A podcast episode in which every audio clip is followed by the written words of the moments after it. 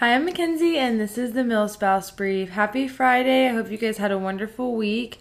Our week was really busy. I had work almost like every, I actually, had work every day this week, which was nice to finally be back in the office every day, even though it's kind of been like, not difficult, but like interesting to adjust to going into the office every single day. It actually has been really nice to one see my coworkers. I felt like we kind of got into a really good routine, which was really nice. Cade had a super busy week with work. Uh, when I used to do the job that he's doing now with my dad, we called it Hell Week, and so it's just when you have so many counties that need to get their ballots set up um, before UOCAVA, which is like when the military ballots have to go out because I think you have to give them like 45 days from the election to be able to vote. And so all the counties get their ballots finalized and then have to get them set up so they can send them out by a specific date. So it can get a little stressful. And then in Ohio, the Secretary of the yeah, Secretary of State um changed something and allowed the like someone to be added to the ballot. And because of that then everyone had to redo their ballot. So the people that kind of got set up early and had their stuff ready they had to be reset up. So it kind of has been stressful. But it's been a really good learning opportunity for Cade. And so it's been fun to help him. You know, I loved doing the job with my dad and I was really sad to go and so it was it's been fun to kind of get my toes wet again and help Cade and talk to customers and things like that in my downtime when I get home from work in the evenings. And our grandparents or my grandparents, excuse me, are coming tomorrow so I'm really excited to spend the weekend with them, and I feel like it will be super fun. I have some fun things planned to explore Norfolk and just hang out with them before they go up north to DC. And it's actually getting really close to when I go to DC, so that will be really exciting. I'm super fun for that. I talked about it last week, but we went to a concert on Saturday and it was amazing. If you haven't heard of Zach Bryan, please check him out. He is the best, and it was totally worth all the traffic in the drive. It was a super fun night, and I'm really grateful that Cade and I were able to make these memories. I was talking to a friend this week on the phone and, you know, kind of talking about adjusting to Norfolk and all that kind of stuff. And one of the things I was talking about was that it's kind of been hard to not really have a community here yet in Norfolk, you know, because we had such an amazing community in California and it was really hard to leave that community that we had. But I talked about how I feel like right now this season is really to like focus on Cade and I and like pour into our relationship, especially since I have so many, you know, like underways and deployments coming up and I'll be gone. And so I am really grateful that Cade and I have been able to have so much time together and really strengthen our foundation in our relationship. And I feel like that is what I'm focusing on in the sense of like what season of life I'm in.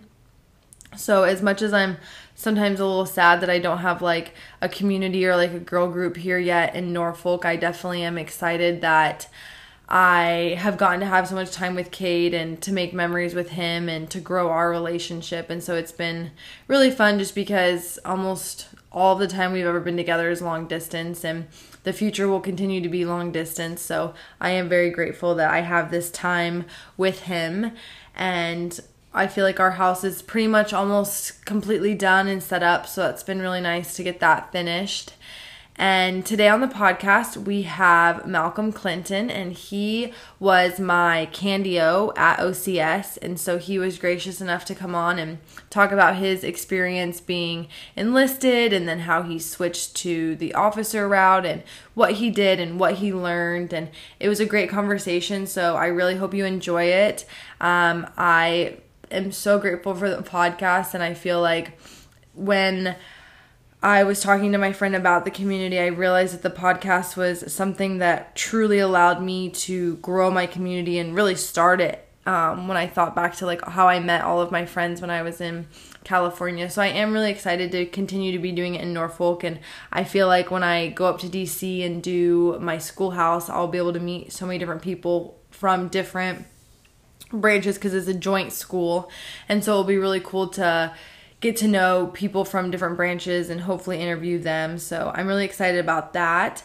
And without further ado, here is Malcolm Clinton.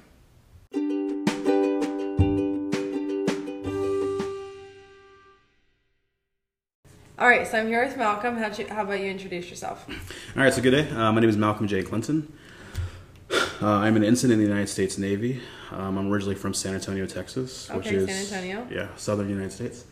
Um, I joined the Navy at 17 out of San Antonio. I joined as an aviation bosun mate fueler, so I wore purple on the flight deck.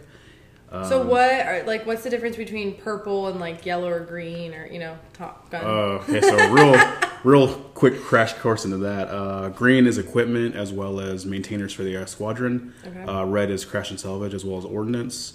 Uh, blue is chuck and chain, so they tie down the aircraft. Yellow is flight deck cheerleaders, really, but uh, they direct the aircraft and they so also they're like the guys yeah, in the Top Gun are like they drop to the deck. Go! Yeah, yeah, yeah. and then you got purple, which is just fuel and stuff like that. So Okay.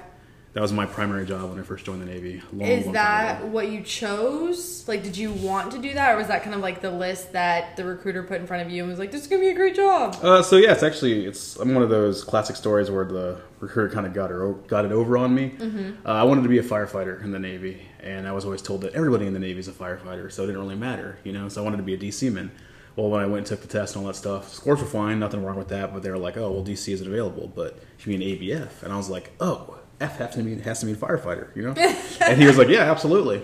Well, come to find out, come to find out when I get to the ship and they start training me that as a someone who works with fuel all day and is probably soaked with fuel all day, I will never fight the fire. Oh, because So- you catch on fire. Yeah, that was a. That's tough. So how was that? Like, you know, Um, like, did you end up loving it, or was it oh, like, yeah, dang, this is tough. Like, this is not what I wanted. No, it's an amazing, amazing community. I honestly am glad I went ABF versus some of the others because just like the sense of camaraderie we had and like the tight knit group and like, hey, you mess with our guys, we're gonna mess with you, kind of thing. Like, just something about being a purple shirt that I don't know. Everybody loves grapes. It's just Dude, that's things. so cool. So where all did you? If you're obviously always on an aircraft carrier.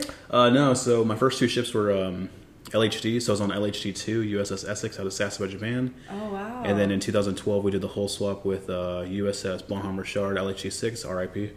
um, and then after that, I went to Virginia uh, to CVN 69 USS Eisenhower. okay. And after that, I went to NAVSUP uh, Yokosuka in Yokosuka, Japan, wow. where I worked at the fuel terminal. So yeah. That's so cool. See, because like I would have assumed that you always had to be in a carrier, but there's so many other places and things that you could. Yeah. be. Basically anything that can carry aircraft for any amount of time, we can get stationed on there. So, like the, the two USNS uh, hospital ships we have, Yeah. we have ABFs on those, um, LSDs, LPDs, LHAs, carriers. Wow. What was it like living in Japan? Oh god, it was amazing. Did you like it? There was nothing I didn't like about living in Japan. And you went to Sasebo and Yokosuka. Mhm. Which one was better? Um, hmm, tough question. Uh, I like Sasebo because it was really small. Um, it was like literally in the middle of nowhere, and there's a lot of nice mountains and forests, and you know hiking and stuff like that to get outside. Um, in fact, they shot the opening to The Last Samurai out there on one of the islands. It's really pretty. Oh wow. Uh, but Yokosuka is super close to Tokyo. You know, you're about 45 minutes to go to Tokyo and do all that. So kind of pick your flavor of the Get week. to go see. Wow. Okay, Yeah. so how long were you enlisted? Oh god, uh, too damn long. Uh, nine years, seven months, and like 15 days. Okay, so what? Explain your thought process of like, hey, I want to go officer. Like the whole process. Just like what? Like what made you decide that you wanted to do that? Um, baseline, like on the very edge of the surface, I just knew, in the best way of saying, I deserved more than being enlisted. Like I was just quote unquote too smart for that. Um, but like when you get like deeper into it, it was a lot of spite, a lot of people who told me it wasn't going to happen. Like I wasn't going to amount to anything. I was a statistic, X, Y, Z. You know. Yeah. So So you really wanted to like prove them wrong. exactly, yeah, uh, And you did. yeah, I did, definitely did. as long as it took, yeah, I pulled it off. So. Um, okay, so you start doing your package and you're a surface warfare officer. Mm-hmm. What made you decide to do that designator? Um, okay, we gotta back that a little here. Okay, so I actually got out of the Navy for a year and some change in 2020. Okay. Um, because the one bad side about being an ABF was that advancement to first class was almost impossible. Um, the last time I took first the test to make first class, uh, we had made I think two ABF ones out of like 300 and however many people took the test. Oh my goodness. So like it was impossible. Yeah. And so in my head, I'd already been taking uh, college classes because I was in uh, shore duty. In my head, it was easier to get out of the Navy, finish my six classes I needed to finish, and then come back in through OCS than it was to make first class.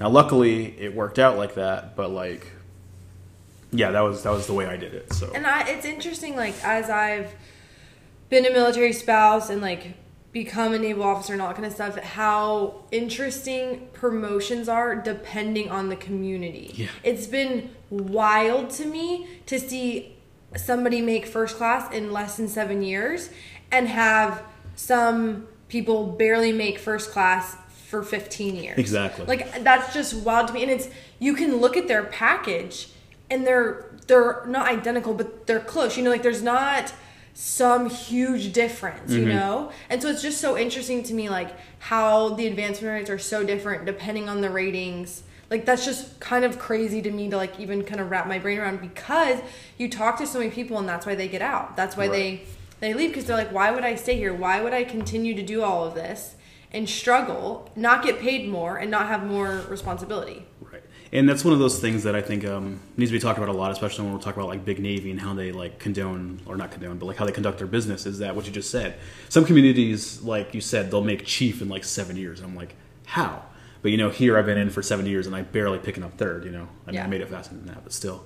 Like a really good friend of mine, um, he's been in for going on almost 12 years now, and if he doesn't make first class in the next three cycles, then he's getting higher tenured out. Yeah. And he's a great sailor. Nothing wrong with him whatsoever, but because of the way we have it structured and the way evals are made and XYZ for the enlisted side of the house, it's almost impossible for these people to continue their naval career because of the way we have. And it's interesting. So I was on the Divo course last week. Okay. And we did um, uh, an exercise about evals, you know, and learning about them and ranking them and how we do all that kind of stuff. And what was really interesting is like talking to it. You know, we had a, I think we had a first.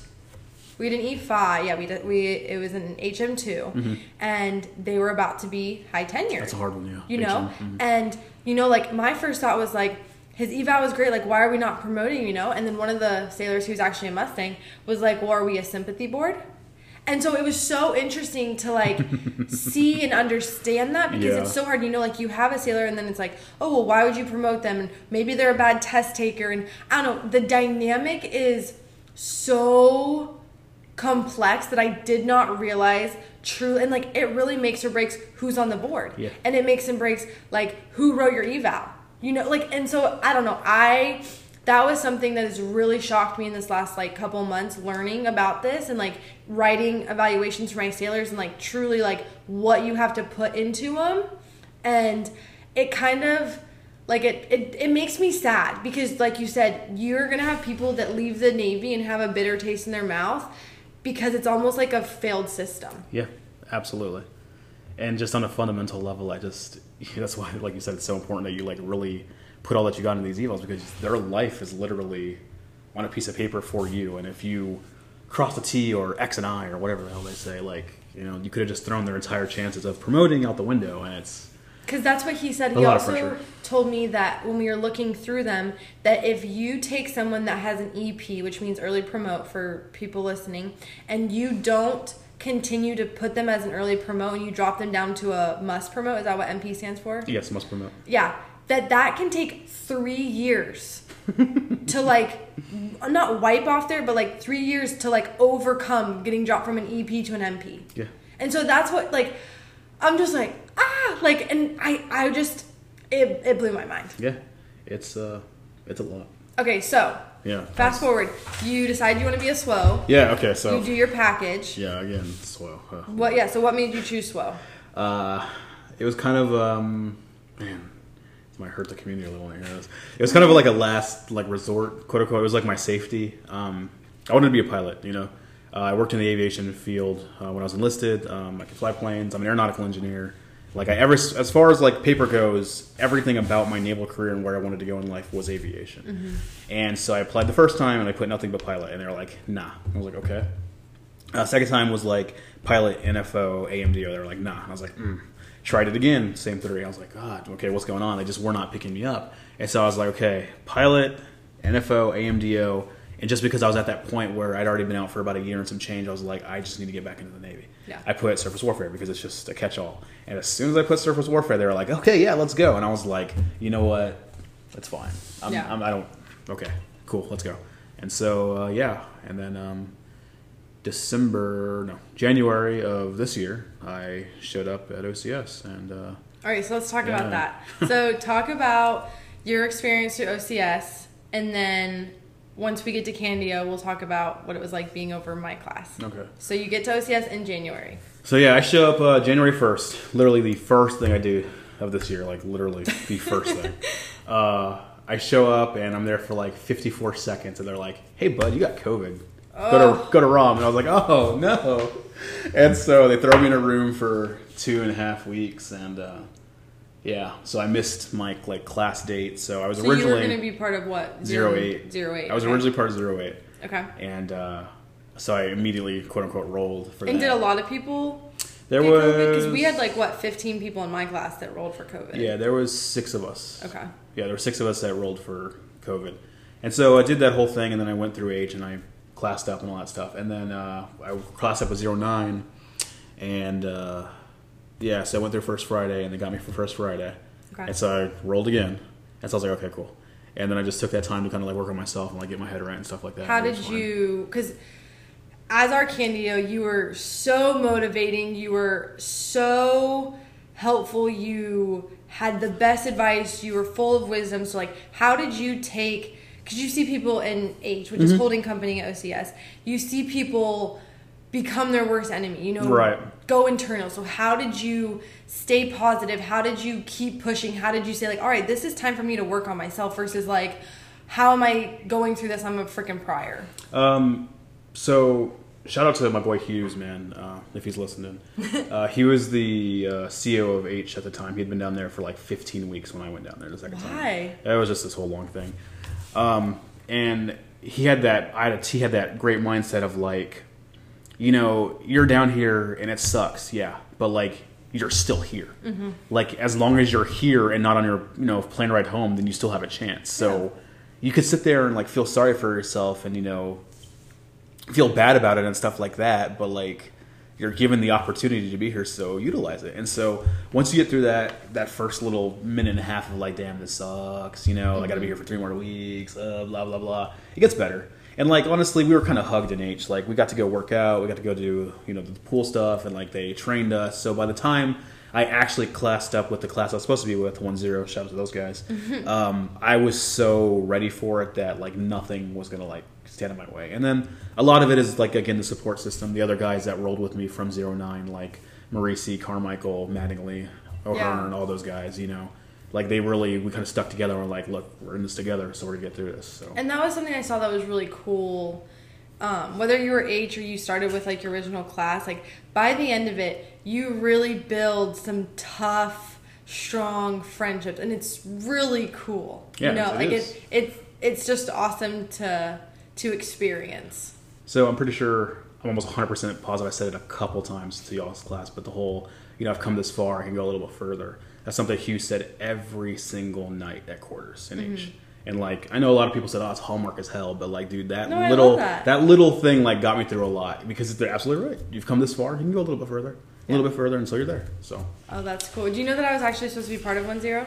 what? Yeah, so Oh, wow. I was supposed to go in February, but because of Cade's orders, my orders, all that kind of stuff, I wrote like Big Navy a letter and I just said like, "Hey, this won't work. if I go in February, my house will be like completely empty for months because of my husband's Mm. field schedule. Can I please go in April?" And they approved it the next day. My Oh. recruiter was like, "I've never seen something like this go through." Yeah. And so that's why I ended up being part of 1-3. It's always easy to win before you're in the Navy. Once you're in the Navy, it's impossible to do anything. Um, but okay, so you get there Yeah. and explain your thought process on picking your Candio job. Oh, damn, we're going right to that. Or do you want to do you Oh, want to I talk about had so, I anything? had so much to say. do you want to talk about anything? Yeah, so like you're back to say about that whole like impressive OCS. Like in the moment, I thought like OCS was like an absolute madhouse. Like it was just crazy and unruly and just like a godless wasteland, you know. But like looking back, I think OCS is probably one of the best courses the Navy has to offer because it does so much in sh- such a short amount of time. Yeah. And like they say it all the time in OCS, like we just want to get the best product to the fleet, you know, like mission of the Navy, blah Yeah. blah. You know, and they're absolutely right because like a lot of the OCS guys coming out, or girls and guys and girls coming out, um, in my opinion, are a little bit on the edge than like the academy people, which is crazy mm-hmm. because they've been there for four years. Yeah. Whereas we've only been there for 13 weeks. But So talk about what it was like being a prior.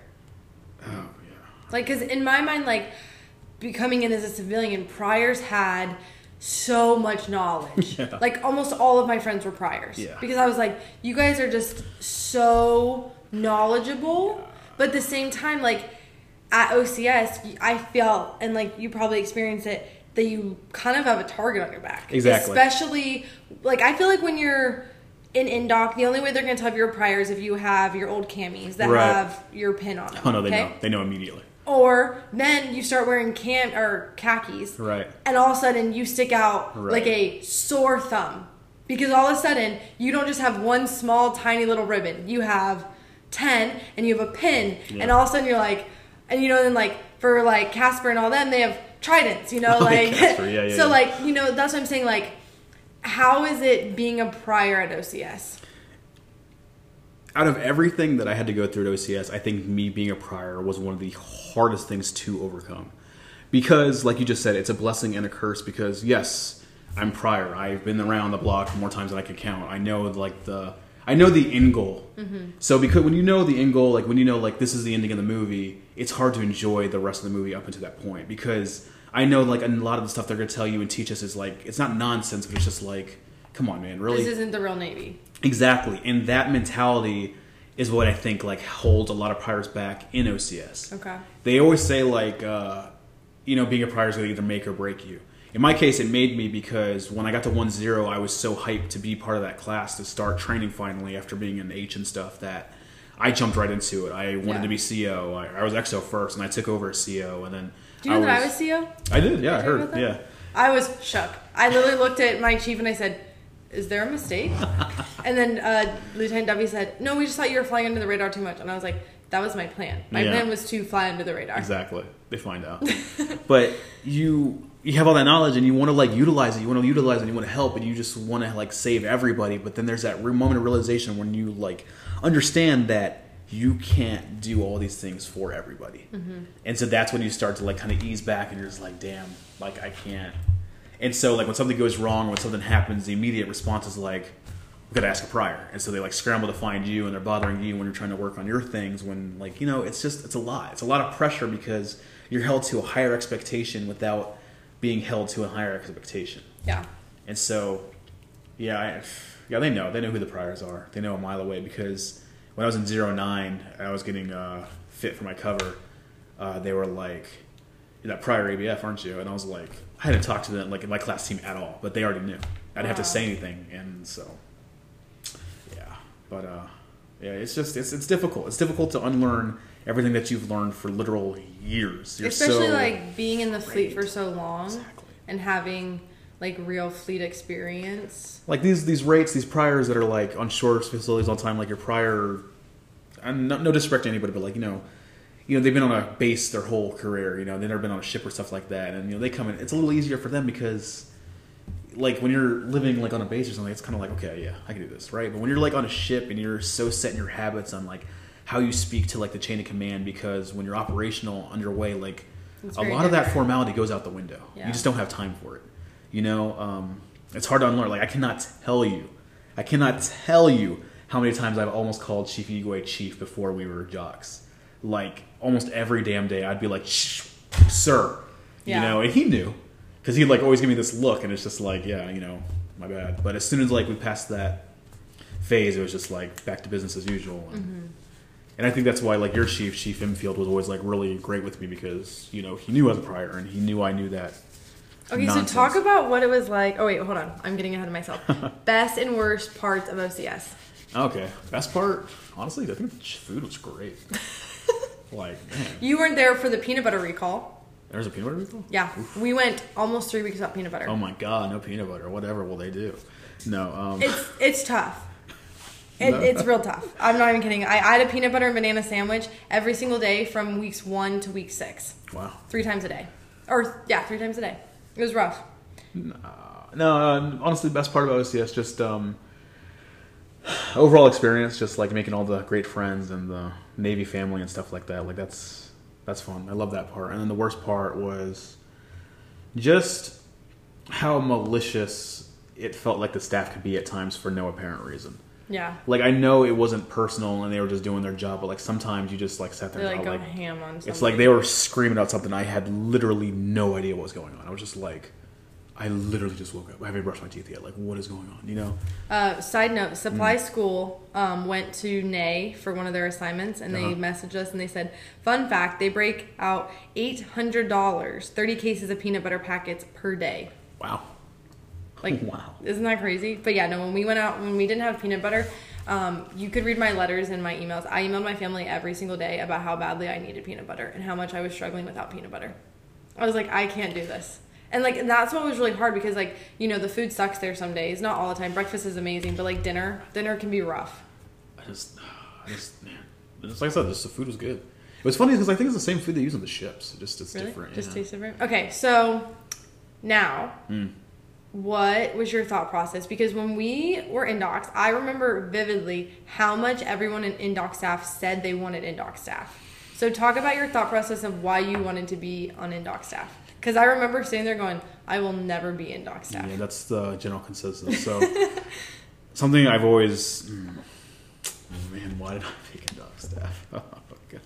So uh, yeah, okay. So like you said, like that's a general consensus. Like people always say that, like I don't want to do indoc staff because you're not going to sleep, and it's true, you're not. No. Like it's just not something you're going to do. Which is like people are like, oh, it's the last three weeks of training. Like I kind of just want to coast and chill. It's like no.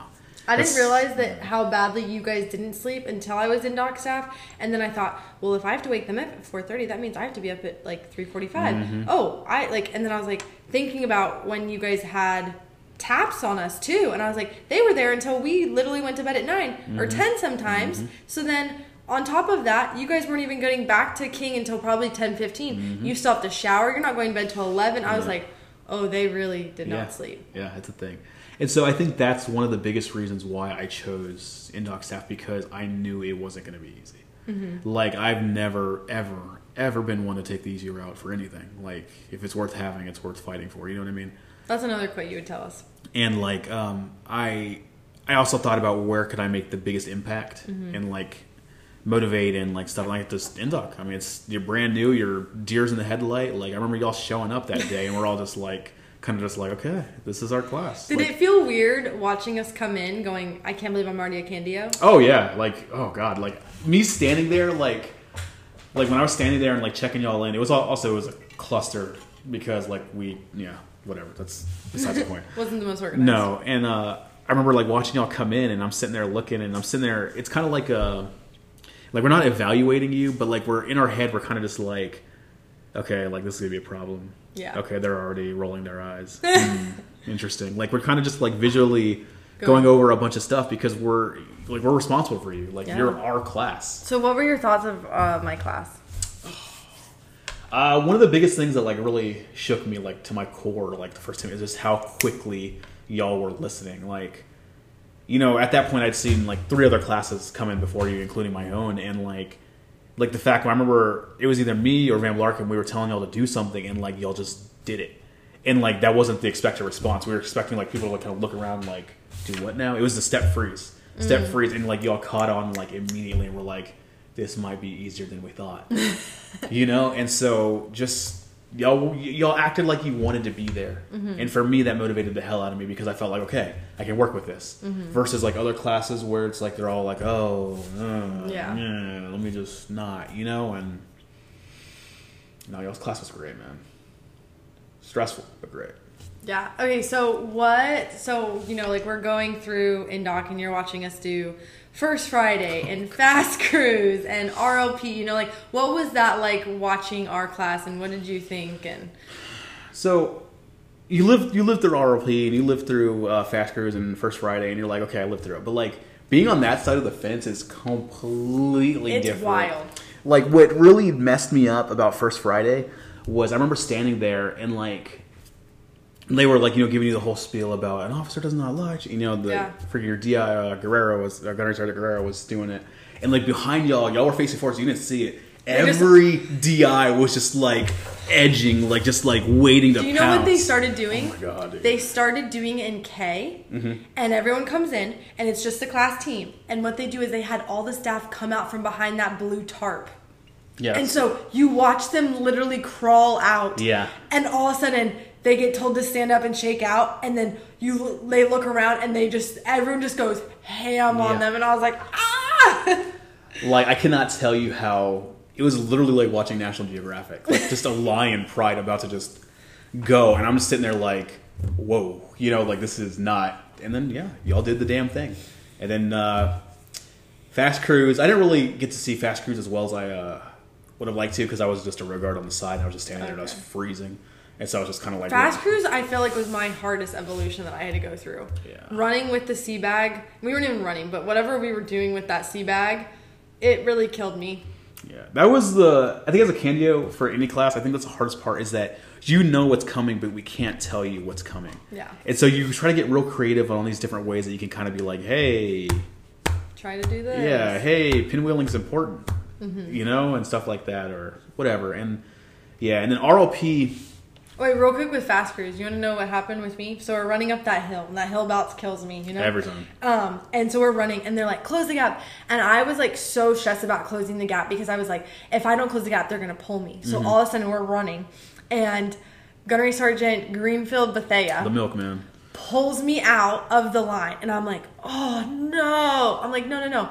Looks at like the group of like 10 boys behind me and goes, sprint and close the gap. And so I'm like running with him, like while my class, and I'm like, no, like I tried so hard. Like we're right, we're al- like we're almost to Nimitz. He pulls me out. They close the gap. He shoves me back in line and he's like, finish. And I was like, yes, sir. Yeah. Which I really appreciate because I truly was giving it my all.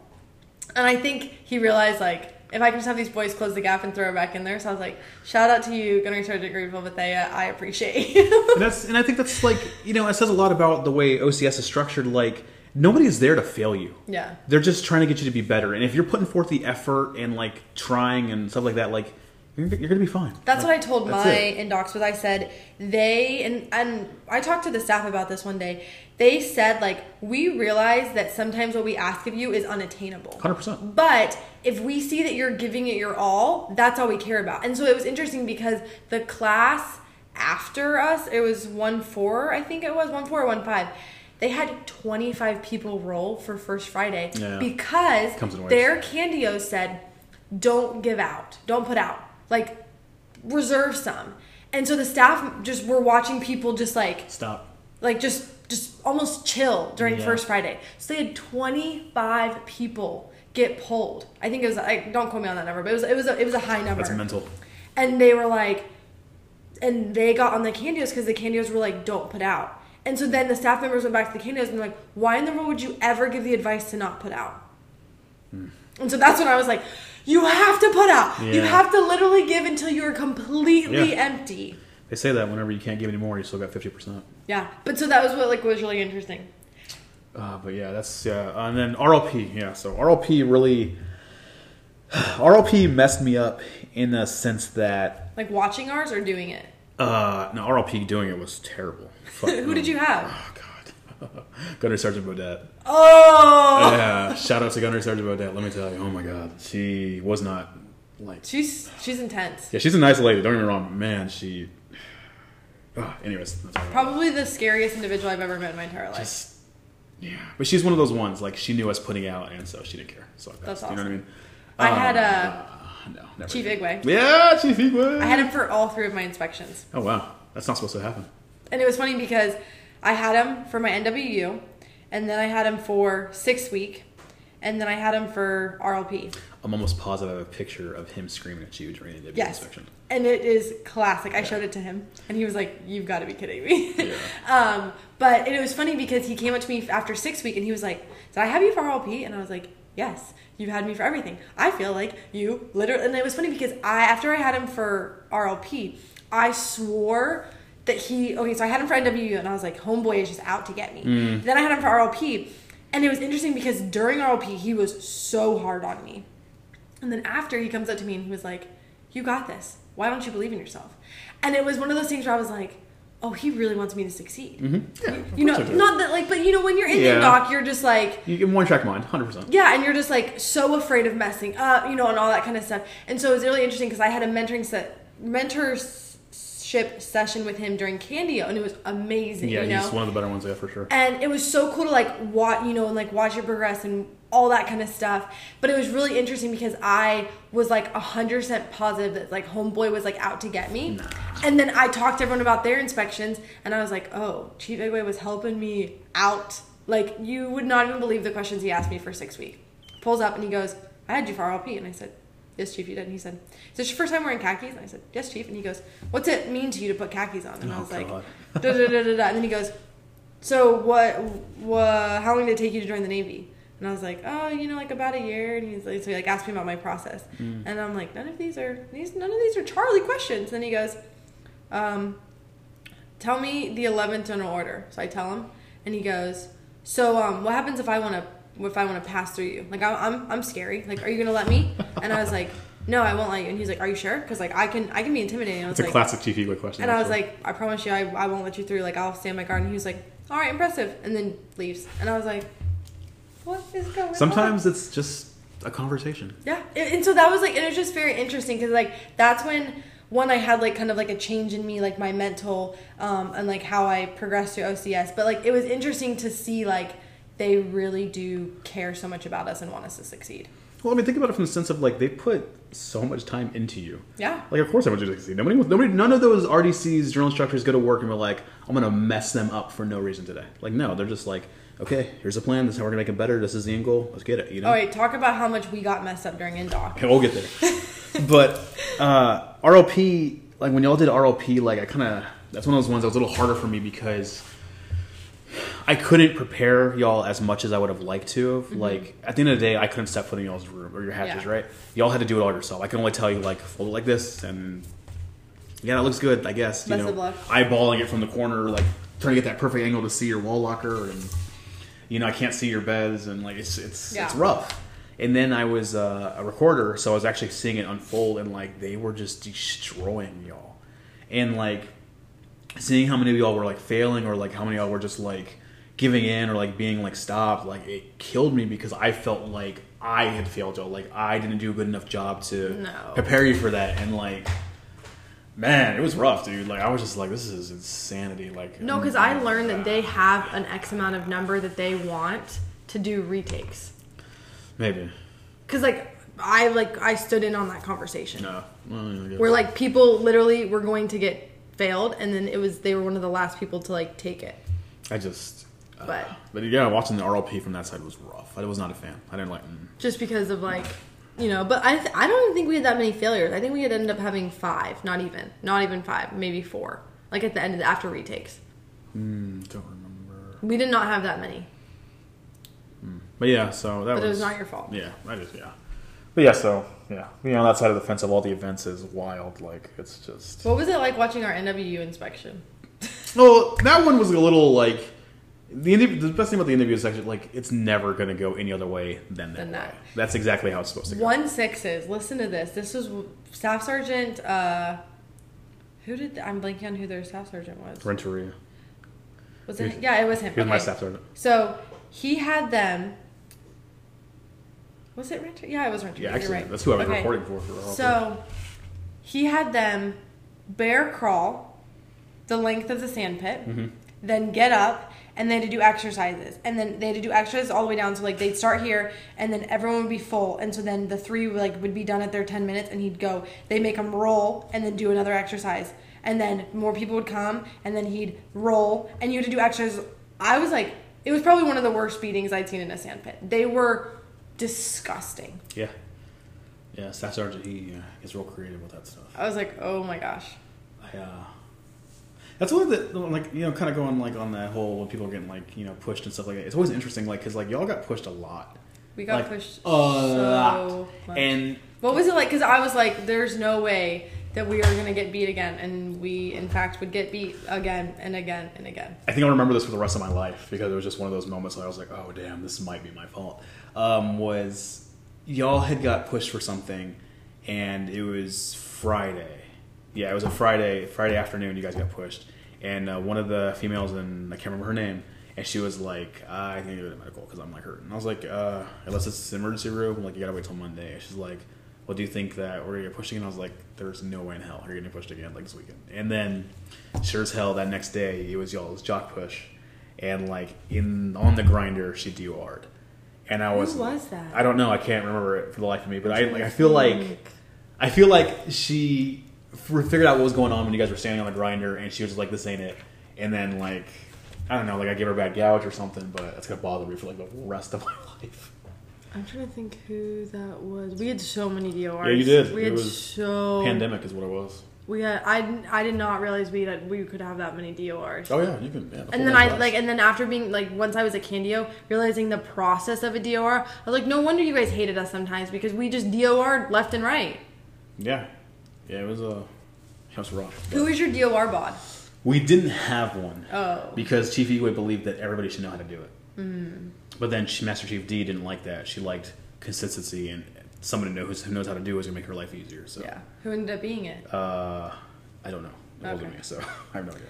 Uh, but yeah, no, I felt like we got pushed all the times, and it was it was it interesting like watching it because I I was in knock staff, so I watched a lot of their beatings, and I would just sit there and I was like, I am trying not to like make a face. That's is- exactly what I was about to say. That's the hardest part is I didn't know what to do. So if you like, I don't know if you remember. If you look, I al- I always just turned around and looked the other way. Like I was like, I don't.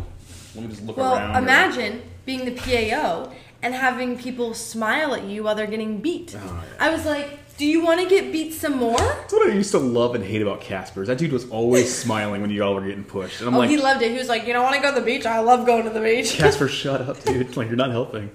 Oh, I love Casper. Yeah. Um, but yeah, no, I felt like we we got beat left and right, and then I finally, I want to say like second weekend, I just was like, this is life, this is what it's gonna be like, and I finally accepted it. But I think what me the hardest I think beat was we got beat three times after first Friday, and Saturday morning when I woke up, Mm-hmm. I was like, I don't know if I've experienced pain like this.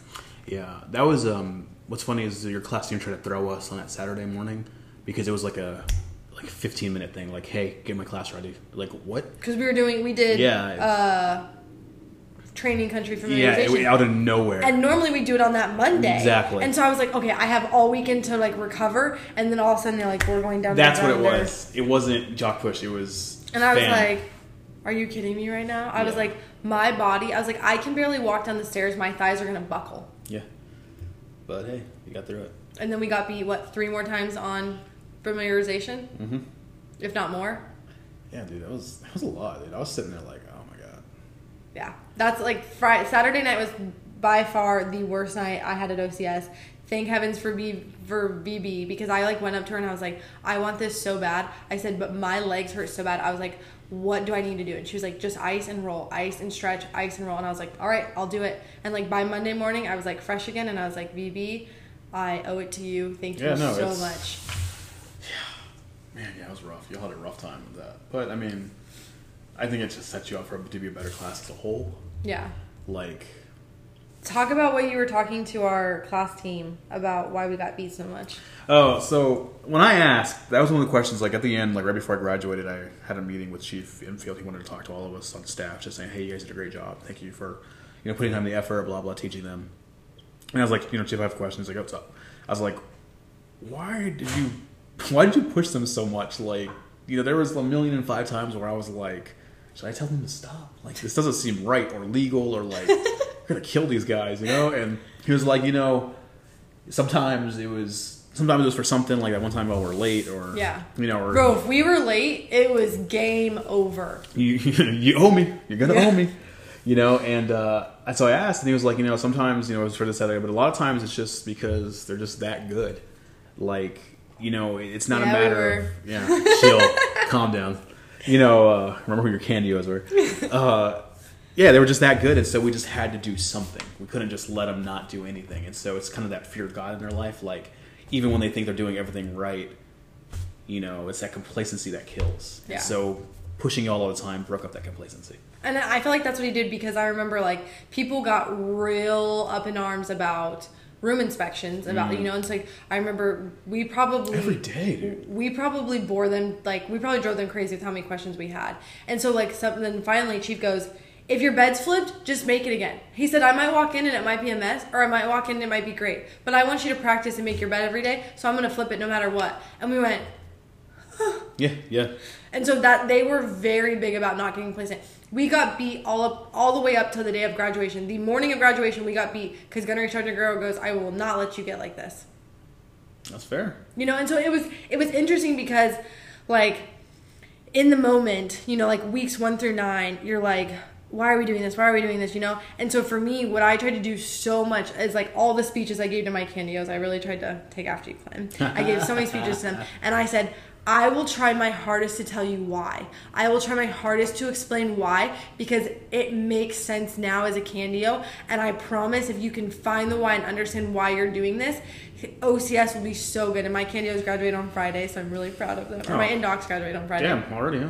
I know, right? Time flies. Um, but like truthfully, like once you learn why and you're able to rationalize like why you're going through this, why is this being asked of you, I think it makes a world of a difference. Absolutely, and it's something that like we always um that's that's the kind of old Navy like way of thinking. Like uh, when I was like coming up in the Navy, you know, like asking why was like a slap in your you know chief's face. Like it doesn't matter why, just do it. Mm-hmm. And it's just kind of like I feel like it's the what new it thing though, yeah what does it hurt just saying like hey this is a big picture nothing like okay that makes sense that was Gunnery Sergeant Guerrero's one of his biggest advice to us was he said that he was like that at first. Like, you know, when he first joined, he was like, you don't need to say why. Like, you don't need to know. Just do it. You know, you're a junior. Like, you're junior enlisted. Go do this. He said, but when he, excuse me, had those lessons and he goes, when I got back from the drill field and I went, he goes, I realized that if I would take the extra 15 seconds and tell my junior enlisted why we were doing this and why this was being asked of us, he said, it was amazing the results I got. And he said, and that's what really changed him was he goes, yeah, that might be the old way of doing things is just do it and shut up because you're a junior enlisted and this is what you're doing as I told you to do. But he said, the junior enlisted really wanted to know why. Yeah. And if I could give that to them, it made my life so much easier. you lose nothing it's a, it's a seamless transaction like i mean i feel like you know it makes no sense like it makes no sense why you would harbor that information like Yeah. dude just give them a reason you're absolutely right And- don't forget that like keep that back and there. so that's, what I tried to like always tell my indocs why. Like I really liked to give them talks when they were lined up outside the uh nay, outside the chow hall. So Oh, like when we were no. like walking back to uh Nimitz when they're like lined up, I'd always talk to them then. i talked too much for that i didn't have time And so I was always trying to talk to them then. One because I always not I say always. I got yelled at like a couple times because they're like you're being too nice, and I was like, I'm not supposed to be mean to them, you know. And so I always just did it at the chow because the staff wasn't there to tell me I was being too nice. One day, um, I walk in and I always felt bad, you know, because you can't. They can't go anywhere without you, you know? Right. And so you're trying to teach the section leader how to do the procedures on the quarter deck. And so everyone's just standing there waiting, you know? And it was like, I want to say, a week and a half in. So I thought that they would at least like walk up the stairwell, but they didn't, you know? So I finished with the section leader and I see them I'm like, oh my gosh, I'm so sorry guys. Go ahead, like keep going upstairs, like, you know. All of a sudden, Senior Chief Hoggood walks out and she goes, Candy out! And I'm like, oh no. yeah And I like walk in and she starts yelling at me and she's like, What did I just you know, so she like goes into me and I'm just like standing there taking it. And it was so wild because midway through she's screaming at me. She flips the switch and she goes, But like, do you get what I'm saying though? Like do and I was like, yeah she's notorious for that. What what you know but like and then she starts having conversation she's like but like uh, and like has like an actual like constructive like this is why you gotta you know and things like that. And i was just like okay. And then it was funny like i walk up the stairs you know to make sure that they're like back in their hatches and stuff and they're all like are you okay? Yeah. Yeah i um yeah i have to say like your class i only got two demerits the entire time i was your your uh your candio we we you guys were nice enough to do the demerit workout yeah in front I, of us I mean so like i said if i'm gonna do this and i'm gonna do this because i want to make them i'm gonna make them know i'm suffering a little bit but it was it was it was helpful to watch and that's what i feel like i really appreciated with you guys as candios was you guys taught us things for us to learn and it wasn't just like i felt like a lot of times at ocs it can be like do everything for yourself and not like for the good of the team but i felt like you guys did a lot that had nothing to like help you. You know it was very selfless. A lot of your guys' acts were selfless and for the better of our class not you guys. Like I always said, even like when I was there as your candio, I like the thing I said in my speech when I left was like, I just wanted to be better than my Candios were for me. Like my Candios were incredible, like absolutely incredible. And I just that's what they told us. They're like, be better than us. Yeah. And so that's what I tried to do. So I did everything that they did and then some. And then you took that and took that, that, and that and added some. And so by the time we get to you know one zero attack two six, like the product of Candio should be through the roof. Yeah. You know, hopefully if they and I, keep and I feel like that's like how it it's going though because I feel like that's all it takes. You know, like you don't realize like isn't there a saying about how like one butterfly flap can like cause like yeah, the butterfly you, absolutely. you know? And so I think sometimes that's how it can be. Like you one bad apple can ruin a bunch but one good apple can really make an effect. And i think that's like what slowly happened at ocs was like slowly after slowly it really did create this effect because i had my indocs come up to me and be like thank you so much. Like you have no idea how much you helped us and like what you did and so like it's cool to like see and then i'm like take that and do that for your indocs you know and how that can change everything That's the wild part. Like even here be doing this for you right now, like you reaching out, like, oh, you know, the blah blah, and like talking about me in your previous podcast, like I was just doing what I was supposed to be doing. You know what I mean? Like, But you don't realize like in the moment how much that can like Yeah. actually affect and like change something. yeah, but uh, yeah, I just like I said, I just wanted to be better, and on that note of being better, like you know, the whole process of me being here as a you know naval officer, being prior enlisted, I think one of my biggest attributing factors to wanting to be an officer is um, I'll never forget it. I was in Eisenhower, and um, my division officer, he was a pilot. No, I'm not going to name him because I don't know if he's still in, and he's probably like a admiral by now. and I want that coming for me later. Um, we were about to pull into port, and so uh, me being the motivated second class that I was, I went ahead and started rehabbing a bunch of our spaces before we pulled in. So when we pulled in, it was less work we had to do. Yeah. And so my guys work fucking or work through the night and stuff like that, like on different shifts to like get stuff done. And so uh, we pull in and like I'm writing up the work list and I take it to the our office and I'm like, sir, this is our work list. Chief okayed it, you know, blah. And it had us getting out of work at like 1 uh, p.m. like every day because we are just so ahead of schedule, like for the yard period and stuff like that. And he was like, no, this isn't going to work. And I was like, sorry, sir. I was like, this isn't, no. Mm-mm. He's like, you have, to, he says, it says here you did all this stuff, blah, blah, blah. I was like, yes, sir. He's like, do it again. And I'm like, huh?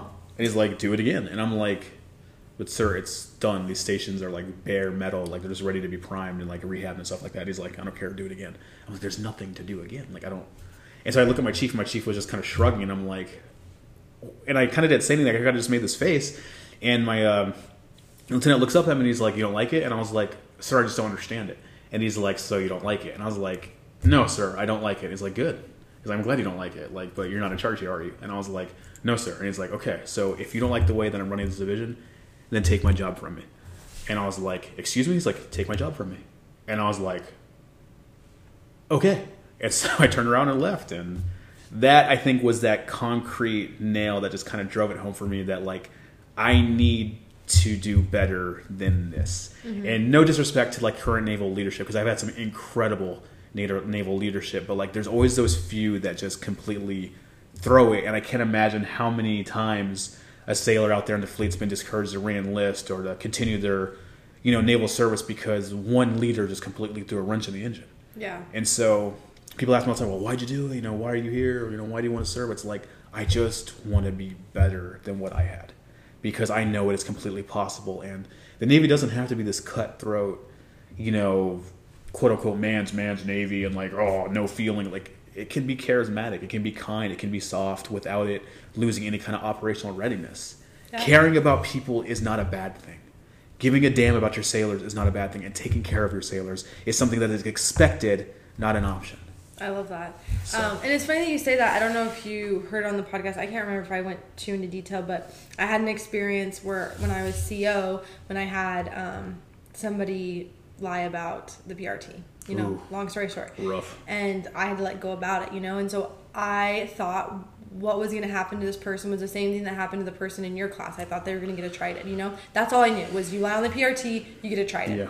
And so I remember going into my lieutenant Duffy off my lieutenant's office and shout out to Lieutenant Duffy. He is hands down one of the best uh, naval officers I've ever met in my entire life. Like Cool dude, yeah, for sure. changed my outlook on a lot and like I want to be like him, you know. Absolutely. So I go into his office and like I'm pretty I'm pretty emotional, you know, because Mm-hmm. I feel like, oh my gosh, her naval career is on my shoulders, Mm-hmm. you know? And so we go through the whole thing. It ends up kind of getting dealt with. But when I walk in, I'm, I'm literally on the verge of tears. And as I'm telling him this, like I, I'm starting to cry, you know, and I, I like calm down by the end of it. So when I went in for my, uh, the peer evals to talk to, um, and I wanted to get mentored by him again after I was CEO to see like how I could improve and stuff like that. You know, they they praised me for how I handled it, and I said, well, I feel like one of the ways that I can do better is like not to get emotional. Like I, I was upset that I like was was teary eyed and was like, you know, like when your like throat gets all, you know. Yeah. And he and um, Chief Enfield were like, well, no, like it showed us that you cared, you know. And he's like, obviously there's like a time and place, you know. He said, but don't let anyone think that like emotions can't be involved at all because if you never have emotions, that's going to lead people to think that they can never have emotions and that we're not human, but we are. Exactly. And so it was very cool because, I mean, you know, both of my class team, like, woof, and like Right, very, you know, right. and it was so interesting for them to be like, emotions are normal and okay, and that doesn't make you a bad leader. Facts. It showed us that we cared, and I was like, did this just like Yeah. did you you know? And so that was really helpful for me because I remember almost getting upset with myself because I was so emotional about Right. it, and I I felt like it weighed so heavy on me. But he was like, no, like it showed us a lot about you. He's like, yeah, you know, maybe there's going to be certain situations down the line that like if you're talking to an admiral, maybe you shouldn't be crying. But he said like don't think that like having emotions is this bad thing because like you said sometimes we have people that leave the navy because they meet somebody who has no emotions and can't take anything into account and it's interesting because i think sometimes like i'm sure you've experienced where the mission that's like so much the focus that you forget that there are so many like real world variables that have to be like put into play Yeah, no, like you're absolutely right. It's not at all a bad thing to have emotions. There's just a clear, decisive line as to where there's a point where I think you're emotional and you start to blur lines, mm-hmm. and your cloud, your judgment gets clouded, and when you can't, quote unquote, keep it together enough to execute said mission, people unfortunately get hurt or die. yeah And so you're right. Care, like care the hell, like yeah, absolutely. Have emotions, you know. Be sad, be happy for your sailor and stuff like that. But don't be emotional to the point where you cannot effectively do your job. Yeah, and so I think that's interesting because I think a lot of times when you think of the military, you think of it as black or white. You think of either having no emotions or ruining the mission because emotions got in the way. But in almost all of life, there's so much gray. human, dude. and that like having that will in fact help my sailors more than hurt them you know it will show that i care for them and that i'm not like cold-blooded and that was something that i felt like it was cool to learn ocs was i think sometimes i'm sure you've probably seen it like with women i feel like it's hard to figure out what our leadership style is going to be you know because mm. we're we're expected to be one way or expected to be another way. But for me like i realize like i'm not going to yell at anybody. That's not going to be the way that i do leadership. You think that? but like but for me i've been able to see that like i can still gain respect. I can still have my task get done. My sailors still respect me Right. and do what they need to do the way i do it. And i think obviously not everyone can do it that way but at the same time i think it's been cool to like learn that the navy can be built up of so many different leadership styles and whatever works for you is able to work. And so i feel like that's like been a cool experience for me because i think sometimes at ocs you see because it's a training environment a very like one-sided way of leadership. But then like as you slowly go on through you see their like real side i think sometimes. Yeah. And that's where I think I get envious of like the non-priors is um, like the hardest part, and now even it's gonna be amplified. This is actually one of the most worried things I'm or things I'm worried about the most about being like in an actual like division officer role now, and like some advice for y'all here. Um, is when I made when I went from third class to second class was the hardest point in my naval career because I went from hanging out with um, all my guys who were also third classes who were like E three and below because you're just you know junior enlisted you just Yeah. stick together you know there's 50 of us and like we have nobody else to hang out with out here so but when I made second class, I was now a working like manager role, and mm-hmm. I can no longer associate with them in that fashion. And that was the hardest thing for me because these are people that I deployed with. These are people that I saw every single day, and like they crashed on my couch, I crashed on their couch. I went and picked them up because they drank too much. You know, Yeah. like these are things that I did for them, or you know, we did together because that's just who we were. And then I was told like, hey, you can't do that anymore mm-hmm. because that's the expectation. And so now there's a very fine line you're gonna have, or I'm gonna have to walk. Everybody has to walk at some point where you want to be liked so bad by your subordinates mm-hmm. because nobody wants to be disliked. We're very social creatures, but you have to understand that you have a job to do, and the second you give them that little bit of play, that little bit of edge, they're gonna run with it. Yeah. So just a little bit of advice: just walk that line very, very carefully, and know the difference between like kindness and like weakness, and don't let them take advantage. Because sailors are sneaky as hell, and I promise you, if they think they can get edge, they will. Really. So And I love the quote that you gave us where you, um, you, I think it was either before First Friday or Fast Cruise. And I ended up telling it to my indocs because it like changed my life so much. Is when you yeah. said, don't pray for an easier life, pray to be strong. yeah, and pray to be strengthened. And it really changed my outlook because I think so much we can be like, hey, God, take this trial away from us. Like, I don't want to deal with it anymore. Yeah. But, like, truthfully, if we pay for strength, we're going to be so much more grateful that we're able to overcome that obstacle. And so I was really grateful for all of your motivational speeches and how much you like hyped us up because it really truly made us believe in ourselves when I feel like at OCS you can really doubt yourself. And that was something that I thought a lot about when I was um, a Candio. We, we had a girl, um, DOR, and she was a prior. And I said, look, this is the biggest thing I learned at OCS. OCS amplifies your weaknesses to like the extreme. I said, but you have so many strengths.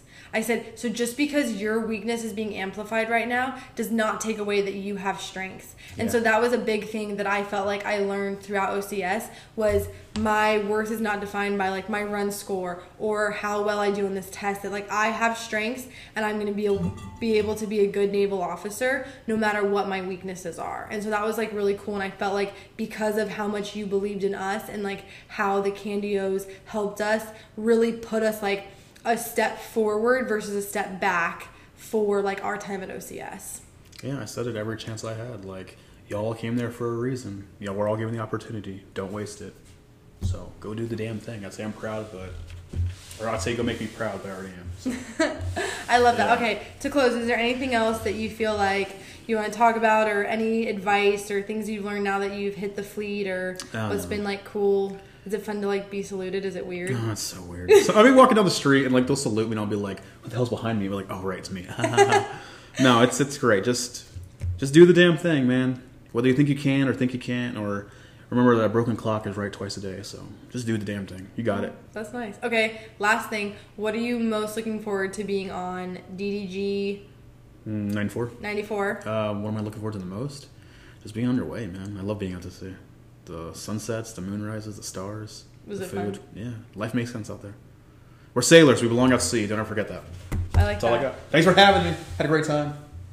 Thank you so much. Anytime. I appreciate it. anytime.